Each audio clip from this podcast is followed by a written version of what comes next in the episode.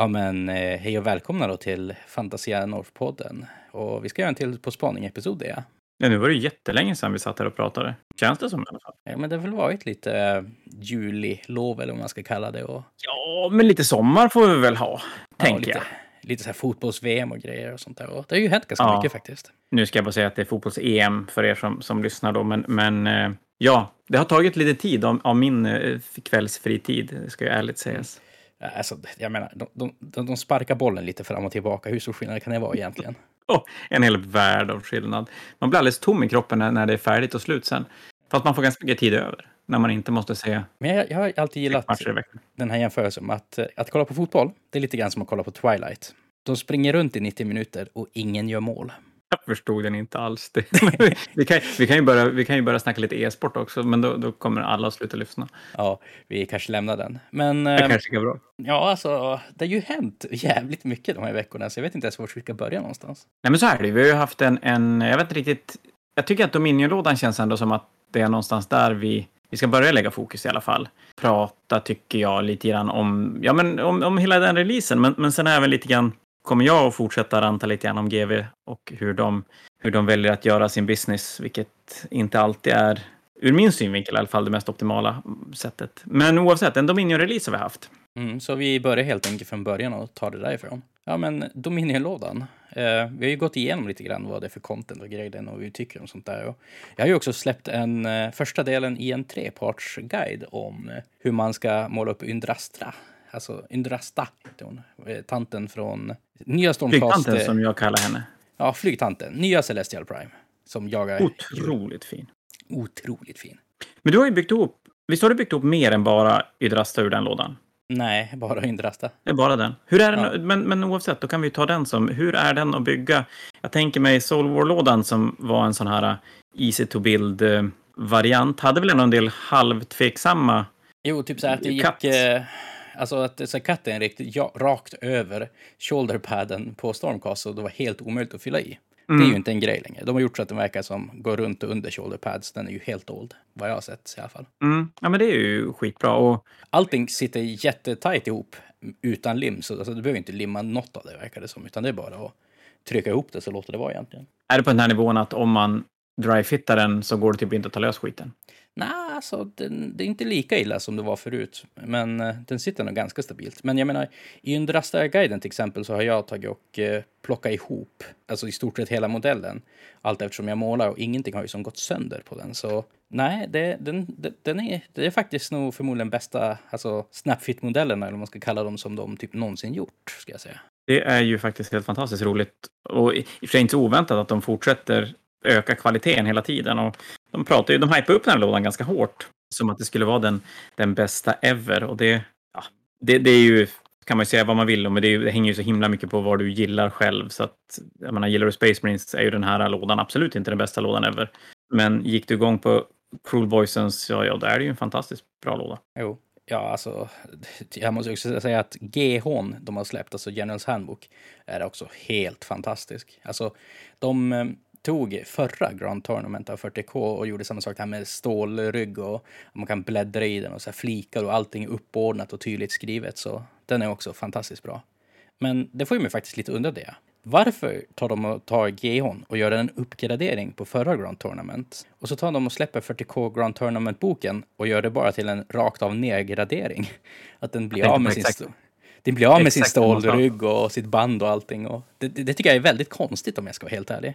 Jag undrar, en, en anledning till det skulle kunna faktiskt vara att den Grand Tournament-boken som kom nu, och det, det är lite intressant för det har faktiskt inte blivit en grej på, på nätet tror jag ändå, men den har ju GW gått ut redan när den släpptes att den här, det kommer att komma en ny Grand Tournament i december. Så den här Grand Tournament-boken gäller bara ett halvår. Och då tänker jag, kan det vara så att det är så pass mycket dyrare att trycka de här stålryggsringtrycken eh, att de gör den här som en liten billigare variant för sig själv för att sen nästa bok som kommer kommer att ha samma layout kanske.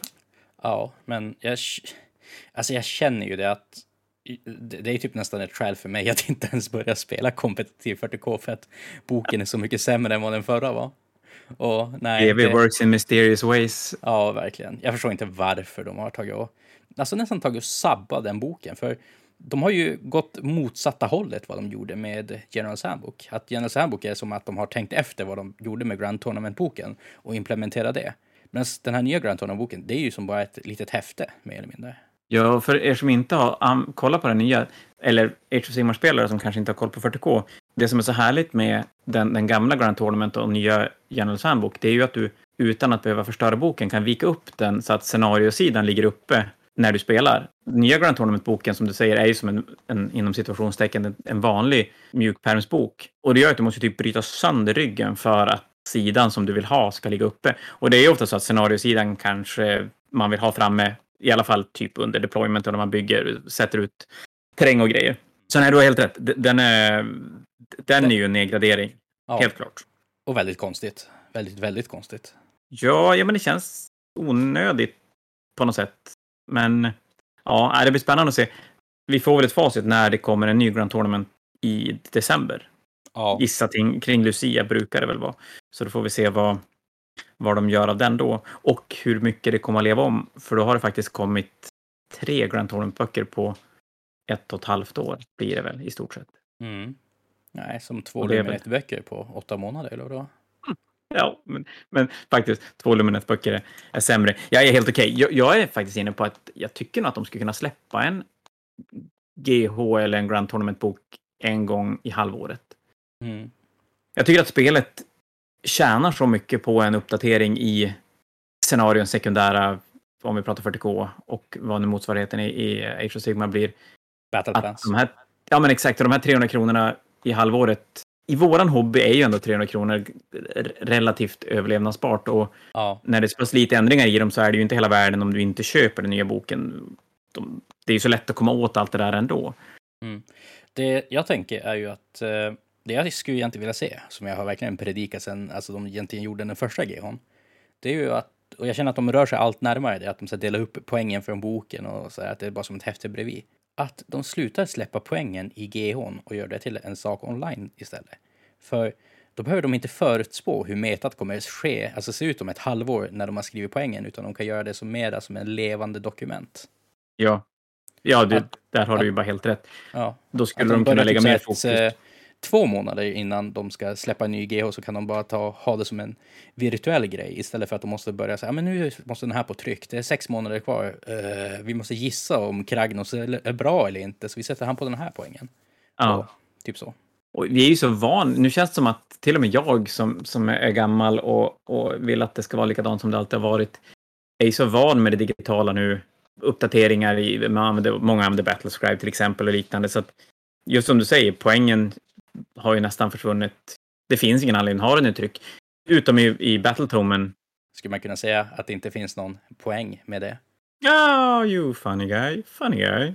Men ja, du har ju rätt. Battletomen tycker jag däremot att poängen ska vara med för att de som inte bryr sig om tre poängs uppdateringar på, på en, en uh, chain rasp eller vad det nu kan vara kan ju spela med den poängen som, som finns i Battletomen för de, de kommer ju funka för en, en en, en bara så här friendly game match oavsett om, om det ändras mycket i Genoms handbok. Ja. Nej, men eh, på tal om att eh, bry sig eller inte bry sig om kompetitiva spel så hade vi också vår första Age of Sigmar-turnering på 1000 poäng. Jag missade den. Jag, fick inte, jag var inte i, i Umeå under den turneringen, men det låter som att det, gått, det gick bra.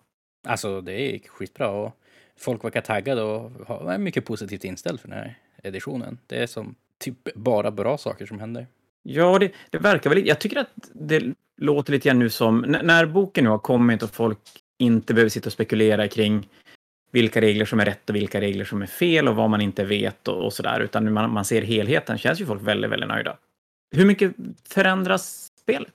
Jo, nej, men eh, hur spelet verkar påverkas är ju att eh, det är mycket mer tech kring hur Armor Save fungerar tycker jag. För det finns som Eh, visst, du kan bara stacka till plus ett, men samtidigt att kunna så lätt få plus ett armor save, det gör ju att allting som har 3 plus armor save kan ganska lätt gå ner på en 2 plus. Och kan du mm. stacka det ytterligare, typ att, eh, jo men det, säger, det finns en generell command ability som säger plus ett. Det finns ett heroic action som säger plus ett. Och så finns det vissa andra saker också som säger plus ett. Så typ ett monster som har 3 plus save som kan gå ner till 2 plus och ignorera Alltså ta bort ett i ränd på allting för han har alltså minus två och så minus ett och du lägger ihop dem och så får du sluta resultatet blir så fruktansvärt tanket. Det, vi har sett då att det enda som lite grann metatyp, eh, Alla har ju hört Jon klaga en eller åtta gånger på Sylvaneth att de är helt förskräckligt dåliga. Mm. Då, vet du vad de har gott om? Tree Lords som har 3 plus save. Så de kan ganska lätt alltså ha stora monster som går ner till 2 plus save med mycket wounds och mycket healing. Så alltså det är verkligen att det blir som omkastat i metat vad som är bra eller inte. Vad roligt när en, en edition som egentligen bara går in och småändrar i en, en, med FAQs i de olika Battletomesen ändå kan förändra hur spelet ser ut. Och framförallt Mm. hur metat ser ut. Hur ser det ut med de, de erkänt bra arméerna sedan tidigare? Jag tänker Serafoner, eh, Karadroner. Ja, alltså grejen med Serafoner är att de fick sig en ganska ordentlig käftsmäll. Framförallt med hur reinforcement points fungerar. Så på 2000 poäng får du fyra stycken reinforcement points och det betyder att du kan ta och göra så att eh, du reinforcar enheter så att de blir dubbelt så stora för varje reinforcement point du använder. Så säg att du har 10 skinks, spenderar ett reinforcement point på det så blir 20 och så ett till så blir det 30. Men då har du använt två av dina fyra så du kan inte längre spela med de här stora blocken med skinks och är du inte battleline kan du bara bli reinforcad en gång så du kan inte köra med en salamander dödsstjärna längre och sånt där. Så jag tror att spelet kommer gå mera mot MSU istället för stora enheter som kan stacka buffs, vilket var lite grann vad Serafon gjorde. Så Serafon, fortfarande fantastiskt bra, men nu, fick de sig en ganska ordentlig käftsmäll i den här editionen. Medan saker som har mycket tunga monster med bra armor save kommer vi se bli bättre. Och jag tror ju att Serafoner kommer gå den rutten också, att vi kommer se mera utav Serafonmonsterna istället för bara typ alltså skink och salamanderspam. Det, har, det är ju en armé som har ganska gott om monster. Mm. Och det kan ju vara kul att se lite andra saker spelas med också. Jo, det finns ju skinkchefer på stegadoner och karnosaurer och Engine of the Gods och vanliga stegadoner och troglodoner och cold blood och old blood och allt. Troglodonen har man inte sett så himla ofta va? Ja, alltså Albert eh, spelar ju med en sån och kom ju tvåa på Fnatic med en troglodon, så ibland. Händer, händer det. Den Ja, men det är roligt. Det är kul Ja. att det har kommit igång och börjat spela och, och nu får vi ju spela lite mer också Mm. än vad vi fick tidigare. Och det tåls ju säga att ingen vet ju egentligen vad som är bra eller inte, så det är väldigt mycket att det, man scramblar för att få till ett nytt meta, så att säga. Och se vad, se vad som, what sticks helt enkelt. Och det kommer att ta en stund. För så pass stora förändringar är det väl att det kommer att ta en stund innan det, det börjar lossna vad som är grejen. Mm. Det gillar vi. Ja. Då skulle vi kunna passa på att prata lite grann om... För senast vi, vi snackade, då hade ju Dominion-lådan inte kommit. Mm. Och då fick vi prata om hur GV hade allokerat lådor och hur, hur många lådor vi fick. Mm. Men vi har ingen fortsättning på det, visst är det så? Nej, inte än, men du kanske vet mer om det.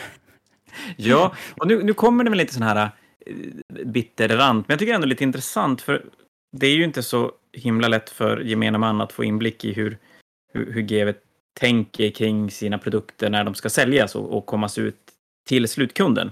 Vi vet ju ganska mycket om det som händer med själva, själva produkten. Jag tänker regler och målning och sånt där. Men, men den delen när produkten faktiskt ska säljas, det, det kanske många tycker är rätt ointressant också. Men i den här podden kommer vi då att prata ganska mycket om sånt eftersom det, det, det berör mig rätt mycket och jag är ju en del av oss två. Så jag Mm. tänker att jag ska få eh, lufta det. Och, Nej, men Då är det väl så att- Det, nu tycker jag folk att det är ganska spännande. Det, jag ja, menar, men vi tänker det, annars får man stänga av en stund. det jag tjafsar om, det vet ju alla redan. Det här är ju lite insikt och skvaller. Det Vackert. ganska spännande. Men då, då var det ju så att vi, vi blev allokerade en, en eh, 30 Dominion-lådor och sen fick man önska fler. Och det här görs då veckan innan preorder går igång. Så det här gör vi på måndag och Mm. preorder går igång på lördag. Och på fredag, då får vi veta hur många av vårt önskade antal vi faktiskt får. Och det hänger helt enkelt på hur många butiker väljer att inte ta sin fulla allokering de lådorna går ut till någon sorts gemensam pott som sen delas upp beroende lite grann på hur många man har önskat.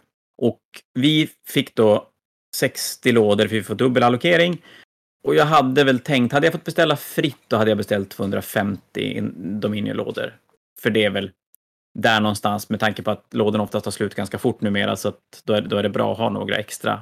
Lite mer än vad man normalt sett kanske skulle sälja. Vi får 100 totalt och det får vi veta på fredag eftermiddag, dagen innan den går på preorder. Då ska vi även bestämma hur många lådor vi vill beställa för den kommande reprinten som kommer någon gång i oktober-november. Väldigt osagt när det är. Och det ska vi bestämma på fredag innan preorder startar på lördag. Jag, jag bestämmer det och sätter den siffran lite grann efter att jag hade tänkt att beställa 250 lådor. Jag får 100 lådor, vilket innebär att den här lådan kommer att sälja slut relativt fort. Kanske inte in Dominus fort, men, men fortfarande kommer att sälja slut ganska fort. Och då vill man ju ändå ha fler lådor till hösten eftersom folk inte har fått tag i den. Alla som vill ha den har inte fått tag i den. Mm. Eh, sen går den upp på preorder på lördagen.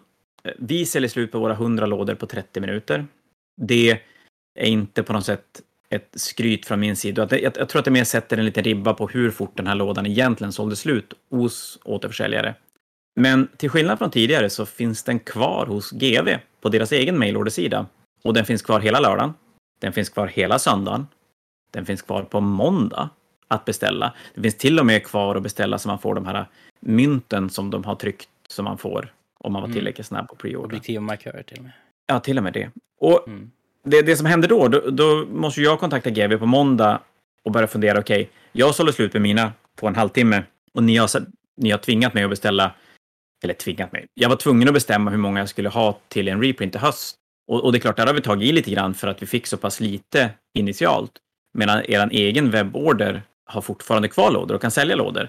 Och problemet blir ju då att då kan ju alla som vill ha en låda få tag i en låda. Man kan till och med stanna upp och fundera, vill jag ha den här lådan eller inte? Och det gör ju att när vi skulle ha fått lådorna till hösten så, ja, då kommer inte de vara intressant längre. Nej. Eh, det GV svarar med då, det är att ja, du får ju välja antingen ta dem du har valt eller inte ta några. Och, och, och tycker då att, ja men, den har väl sålt lite sämre på vår mailorderavdelning. Men sen fortsätter den sälja och finnas kvar tisdag, onsdag finns den kvar. Och, och då väcker det här igen och så här, men hur är det rimligt att ni har kvar era lådor i fem dagar medan jag säljer slut på mina på 30 minuter? Det måste ju vara en... ojämn allokering. Ja, men sjukt ojämn allokering och de är ju ändå inte så att de vill erkänna att, utan mer så här, ja men vi har väl kanske sålt lite dåligt av den och du har sålt bra, det är väl bra, det ska du vara nöjd över. Och så är det ju, det är klart det är jävligt schysst att sälja 100-1400 kronors lådor på 30 minuter. Men det blir en väldigt sur eftersmak när man har ett par hundra lådor till som ska komma till hösten. När alla kan köpa den nu. Men det som händer då på onsdagen det är att GV så här, jo men vi har ju kvar lite lådor så att vi skickar det ni vill ha nu.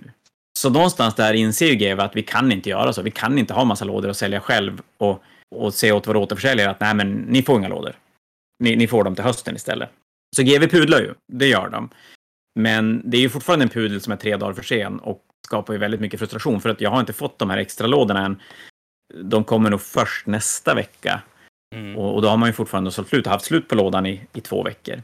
Så, så en ganska ful grej av GV tycker jag. Och en, en sak som sitter ihop lite med det här, det är ju GVs sätt att konkurrera med oss återförsäljare. För det är ju så att vi är ju massa butiker runt om i Sverige och runt om i världen som säljer samma produkter, som säljer GV-produkter.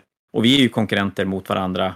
Men vi konkurrerar ju på väldigt, väldigt samma villkor. Mm. Visst att vissa butiker ligger i större städer och, och vissa har kanske lättare att göra näthandel utanför sina gränser för att det är billigare att skicka från England, än, ja inte England nu då, men än vad det är att skicka från Sverige till exempel. Men, men i stort så har vi ungefär samma förutsättningar. Vi har samma marginaler på det vi köper in från GV.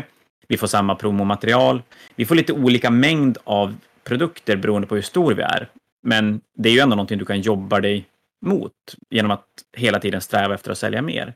Men sen kommer GV in som en, en till aktör och säljer sina egna produkter genom sina egna led och har då till exempel de här metallobjektivmarkören som man får om man beställer från deras mailorderavdelning.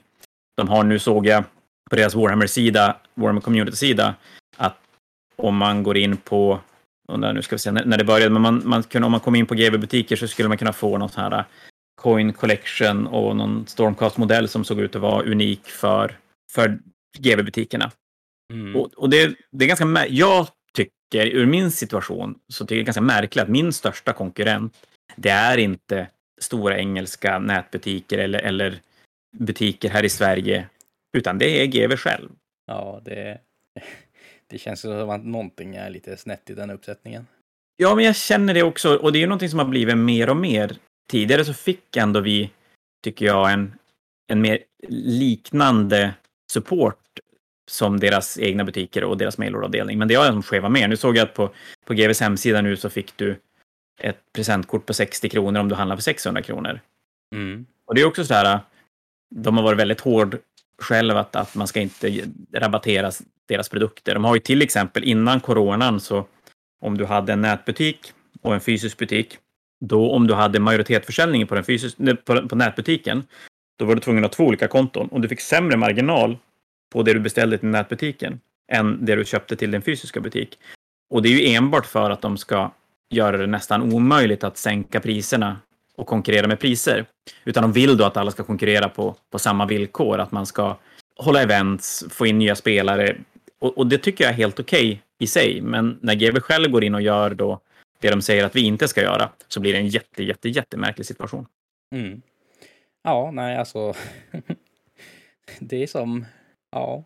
Jag, det, det, känns ju kanske inte som att det kanske är medvetet av GW, utan det är bara som, eh, som var en exceptionell alltså, så här, omständigheter ju med både hur covid har varit och hur deras produktion har varit och vad de har tvungna att prioritera om och grejer. Så ja, alltså, jag vet inte. Det... Nej, men så kan det ju absolut vara. Det jag är lite fundersam också om att det skulle kunna vara det att GV är ju rätt stora och att de har tre ganska tydliga delar i sitt, sitt företag. De har sin egen webborder som, som en del. De har mm. Sina egna butiker som en del. Och sen har de retail-delen, alltså alla återförsäljare som inte är GV själv, som en Får del. Får jag lägga till en fjärde del? Ja. IPn Warhammer. Men det är kanske ja, en detalj. Precis. Jo. Och det jag tänker är att de sitter på olika chefer på de olika rollerna. Eller olika delar och olika chefer. Och att olika chefer kanske är lika olika duktiga på att göra sin grej och alla ska uppnå vissa, vissa krav. De ska sälja visst mycket. Mm. Och, och det blir så här. Men, men det är ändå en, en väldigt konstig situation. Lite skratt, så här lite komiskt nästan, att när folk frågar om, om konkurrenter, om lokala konkurrenter eller om, om andra runt om i Sverige eller världen, hur, hur man nej, ställer sig till det. nej, det är GV. Ditt, ja, ditt största konkurrens det är ett eh, miljarddollarföretag helt enkelt. Ja, och min, min enda källa till att köpa in produkter. Det är även min största konkurrent. Det är eh, intressant, är det. Men kanske nog om det, men vi kommer definitivt att komma tillbaka till ämnet för, för GV gör så mycket saker nu som, som gör att jag behöver ventilera mig ibland och det här är ett väldigt bra tillfälle att ventilera mig och förklara lite för folk hur det funkar. Ja, prata av sig lite om det helt enkelt. Ja, precis. Men vi, vi har ju en Eftersom vi inte spelade in på spaning förra veckan så har vi en, en liten förra veckans release som vi missade helt och hållet, men den är ju rätt pointless. För det var lite Blood Bowl-grejer. Det var jo. en alltså, Ogre-spelplan. Jag, jag har inte ens koll på vad var det förra veckan, så här jag ska vara okay, ja, men det var en... Det är förklarliga skäl, för det var en Ogre-spelplan till Blood Bowl, det var Ogre-korten och det var Ogre-tärningar. Okay. Det är till och med så jag glömde lägga upp det på hemsidan för jag var på semester. Så att, och det var så här, man bara, ah, jag kan. Det är nog okej. Okay. Det kommer en ganska intressant bok. Traitor Rock kommer, som vi pratade om under Mm. Den här Black Library-dagen vi hade, så det är lite spännande. Ja. Men jag tänker mig att vi ska kunna kika lite grann på det som ska preordras på lördag. Ja, vad är det för någonting om man får fråga? Då kommer nummer två i Warzone Caradon-serien till 40K. Det är Book of Fire. Första var ju Book of Rust som såg Tyfus anfalla Fort World Metallica. Mm. Och nu ska de avsluta den bataljen i den andra och avslutande delen i, i den serien. Och då, då kommer det massa narrativa grejer i den, eh, historier, scenarion och grejer. Och så sen kommer det då regler för Bellacor i 40K, för han har ju faktiskt inte haft regler i 40K. Ja, fick han inte sin typ eh, preview för jätte, jätte, jättelänge sedan nu? Jo, man har sett hans jävla yxa hur länge som helst, men mm. vi saknar, framförallt saknar vi 40K, det har ju, hans statlines har, har, har visats, hans vapen har visats. Jag är faktiskt mm. lite osäker på om det har visats några regler till honom också över mm. det. Men vi har som inte sett i vilket sam han, samband han ska komma. Ska han vara i en demonarmé eller ska han vara... Och nu kommer han i någonting som kallas en Armies of Renown, Disciple of Bellacor. Mm, så det är typ mer eller mindre exakt hur han är i Age of Sigmar. Att han har sin eget grej som han håller på med som är jätteskumt. Men vart, vart spelas han i Age of Sigmar? Spelas han, han i, eh, i random Grand Alliance Chaos eller vad? Du kan spela honom i Slaves to Darkness, men hans som grej är ju att han kan, går ju spela i Legion of the First Prince som är hans alltså, eget gäng. Och det okay. där, man kan göra att man kan ta alla demoner i spelet in i den armén.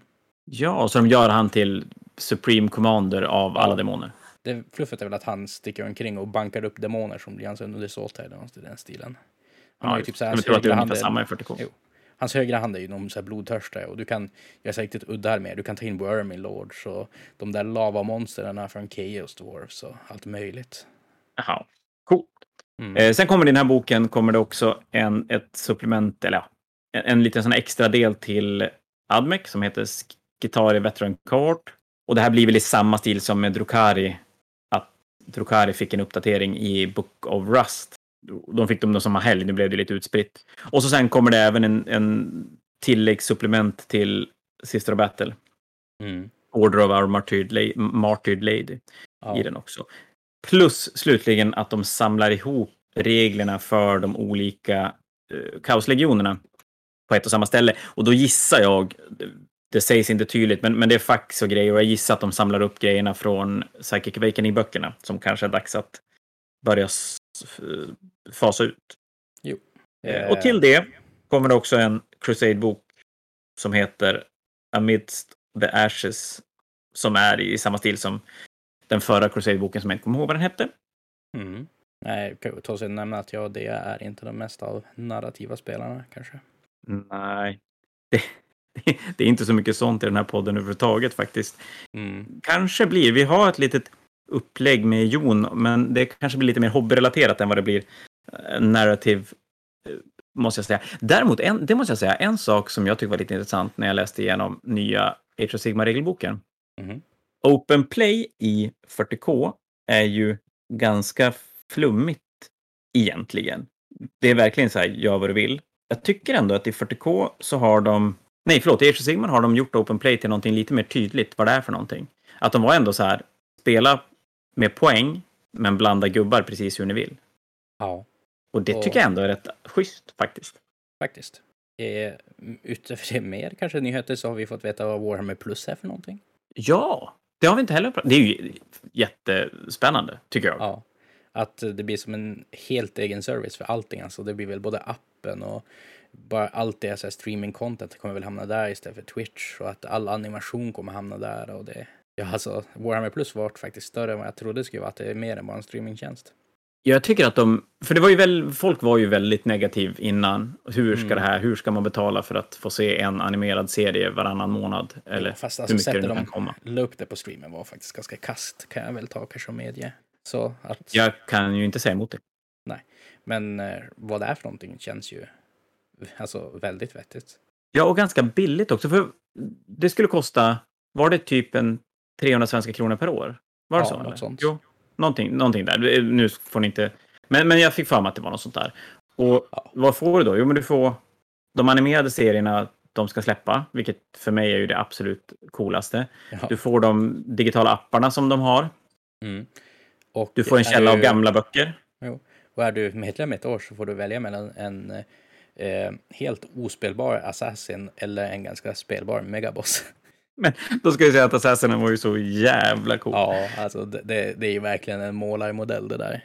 spännande att se vad folk, folk känner om dem. Men jag tror ju att Assassinen kommer att, att väljas mer. Jo, Megabossen, den, det är nästan att jag tycker att den är mindre häftig än den vanliga Megabossen. För er som inte vet så är Assassinen fortfarande på en 32 mm bas. Men han står typ så här i, alltså det så söndrade huvudet av en eh, Adepta Sororitas staty och bara siktar ut i den som att han har så här klättrat upp där för att ta lönnmörda någon. Och den var ju hur cool som helst. Ja, faktiskt. Och det gör ju att, jag menar, över tid kommer ju den där modellen vara värd långt över 300 kronor. Även om alla som vill kan få tag i den. Så om den inte görs mer sen så kommer den ganska snabbt öka i värde. Ja, gud ja. Men det är roligt i alla fall, för då blir det ju en... Känns som en, en väldigt värd tjänst att kliva in i. Ja. Och det är väl Alltså, intressant menar, tycker jag. Bara för när apparna nu, saker när man ska spela känns ju fruktansvärt värt. då ska de bara få 40K-appen att funka. För den är Ja. ju inte bra som den är nu. Nej, den... Så. Det är väl lite grann det jag också är orolig om det är någonting Warhammer Plus att GW ska försöka göra allt sånt här in-house istället för att faktiskt ta och vända sig till folk som faktiskt kan det. För varje gång de har gjort en app eller alltså liknande, det, har ju gått så käpprätt åt skogen känns det som. Ja, menar- faktiskt. Age of Sigmar-appen i början var ju helt jävla fruktansvärd. Azure är fortfarande helt fruktansvärd. Och nu 40K-appen, alltså det känns som att den har funkat inte alls mer ofta, men den har funkat. Det, Den är otroligt frustrerande för att det är så ofta man inte ens kommer in på den. mm, Så man, man, man hinner inte ens komma till att man tycker att den är dålig i själva appen. Man, det går bara inte att logga in. Mm. Den bara står och Så- tänker och tänker och tänker. När en eh, kvantiljard människor ska försöka logga in på Warhammer Plus första dagen för att se någon animation, hur många kommer att logga in tror du i deras login-server? Exakt ingen. Mm. Oh, då kanske det blir ett sånt här kösystem så att jag vill se Hammer and Bolter. Du kommer in om fyra timmar. Mm. Och sen så Men oavsett. fastar countern ner efter två timmar och bara, "Nej, du, du förlorar din plats i kön. Grattis. Men oavsett är jag sjukt pepp på animerade serierna. Det är, för Ja. mig är ju det den, den stora delen av Warhammer Plus-tjänsten. Måste jag säga. Vi, jag, jag tror definitivt att jag kommer skaffa Warhammer Plus, men ifall den är strulig och eländig så blir det väl kanske att man skaffar den för alla alltså appar som man använder när man spelar och sen så tar man och skaffar hem eh, eh, serierna på andra vis, så att säga. På, på andra vis. Det var väldigt, väldigt politiskt korrekt tycker jag. Mm. Men jag förstår inte hur man gör sånt, så att jag får gott betala och sitta i kö för att jag ska få se mina, mina animerade serier. Mm. Alltså, Undrar vilken takt de kommer att släppa, släppa serier. Alltså så länge man har möjlighet att kunna se på serierna så tycker jag ju definitivt att man ska gå in och alltså faktiskt betala för de serierna så att de kan producera fler. Det är bara om alltså det inte överhuvudtaget funkar som jag skulle ta vända mig ditåt. Jag är all for för att stödja en hobby som jag tycker om och Ja, och, och jag menar, så är det väl att betalar man för den så spelar det ju... Ja, det är väl inte rätt att ta hem den på andra sätt ändå, men det spelar ju inte Mm. riktigt lika stor roll. Nej. Jag, jag, jag känner att har jag betalt för Warhammer Plus så kommer inte åt någonting då. Då kan jag med gott samvete gå och fixa dem på andra vis. Så är det. Har vi något annat spännande att prata om? Alltså, det kommer ju en ganska spännande White Dwarf nu. Den, eh, är det 20 White Dwarf brukar komma? 25 kanske? Den släpps på fredag nästa vecka, så den borde komma den 16. Mm, så... Det, Typ 20. Vad, är det i den? Ja, alltså, det var ju så att eh, för, eh, ja men, eh, vad är det nu, typ nio månader sedan så... Är det den? Ja. Så fick jag ett e-mail som frågade hej, kan du skicka in lite bilder på ditt, din armé och ditt spelbord? Och det gjorde jag och den ska få en artikel nu i Vita dvärgen som kommer nu i Du är juli. till och med på framsidan. Eh, inte på bild, men, men jag gissar att Fantastical Realms Cities of Sigmar måste vara en del av... Shit, har de skrivit? Jag har inte ens sett framsidan. Ja, framsidan är det står en där. Fantastical Realms Cities of Sigmar. Så jag gissar att antingen är det bara dina grejer eller så är det är du en del av mer Cities of Sigmar-grejer. Men Ja, som du har sett alltså- ut tidigare så lär det väl kanske vara bara din. Ja, men alltså om, om, om det är så, då är ju det här fan det största som har hänt mig hobbymässigt någonsin, ska jag tro. Att man får ett gäng sidor i boken, men också att man är så här featured på framsidan. Det, Ja, men det är ju svincoolt. mm. Och det är ju en jättebra anledning för folk att, att eh, gå in och kolla på våra YouTube-videos där du målar gubbar och, Mm. och trycka på prenumerera och lyssna på våran podd och grejer. Och vill folk kika på armén så står den på Fantasia just nu. Jag har bytt plats på den och Lumines-armén jag höll på att måla upp, så den står i skåpet. Som, ja, det, det, det ser Och vem vet? helt enkelt. Kanske en battle report in, om inte en så himla lång framtid. Nej, faktiskt. Det är en väldigt rolig med att spela och den har ju bara blivit roligare nu i nya editionen. Det är ju kanon. Och vi är ju precis, nu har vi ju, för er som inte vet, har vi, vi har testkört en, en stream. Är det så man säger? Jo. Jo, en stream. Alltså, det, det är ju inte som en stream, utan det är att vi har spelat in en stream. Ja, just det. Ehm, och vi har även gjort det när vi kommenterade en 40K-match och så sen har vi gjort det utan kommentatorer på våran Age of Sigmar-turnering nu förra lördagen, söndag. Mm. Och vi är väl precis, precis bara där att kunna börja livestreama och spela in våra första battle reports. Ja, så nej, det, det var väl typ egentligen, vi kallade allt som eh, vi Det är vill. bra avslutning. Ja. Men kan ju- så, Ja. var- för att sammanfatta. Stay tuned för den, om allting går som det vill nu, eller som vi vill, den 18 juli, så alltså nästa söndag, då är det Age of Sigmar-turnering på Fantasia. Mm. Våran årliga Bloodbound-turnering. Är det inte den 25? Jo, det är den 25. Jag skojar bara med dig. Jo, för Och jag alla tänkte andra. ju på, alltså den 7-18 ska jag ju ner till Stockholm och spela Ja, inofficiella. VM. Helt rätt, var, vi hade pratat om en 40K-turnering den 18. Eh, nej, den 25 juli är det Bloodbound Age of Sigmar-turnering. Mm. Och tanken är då att vi ska livestreama våra första matcher. Ja. Och, Så- Ja, väldigt spännande. Vi kommer förmodligen dock livestreama dem både på Youtube och en eh, Twitch vi har satt ihop. Så vi får se exakt var de hamnar någonstans. Men ja, eh, det, Vi berättar i alla fall. Vi berättar det. Och då blir ju kanske...